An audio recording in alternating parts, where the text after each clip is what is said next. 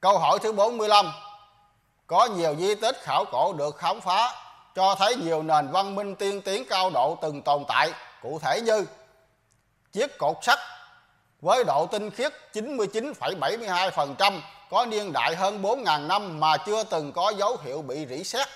Kỹ thuật luyện thép cao siêu như vậy mà người hiện đại ngày nay chưa đạt tới.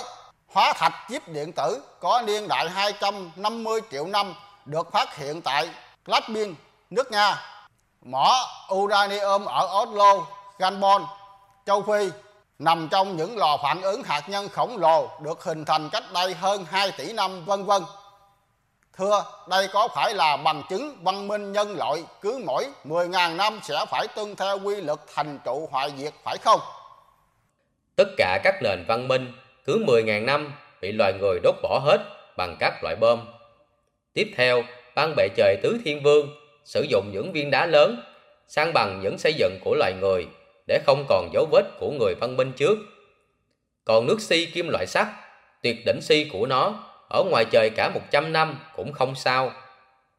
Còn lò phản ứng hạt nhân ở nước Cộng hòa Gabon do các kỹ sư người Đức xây dựng vào năm 1903 khi phong trào chiếm các nước làm thuộc địa của những nước phương Tây văn minh.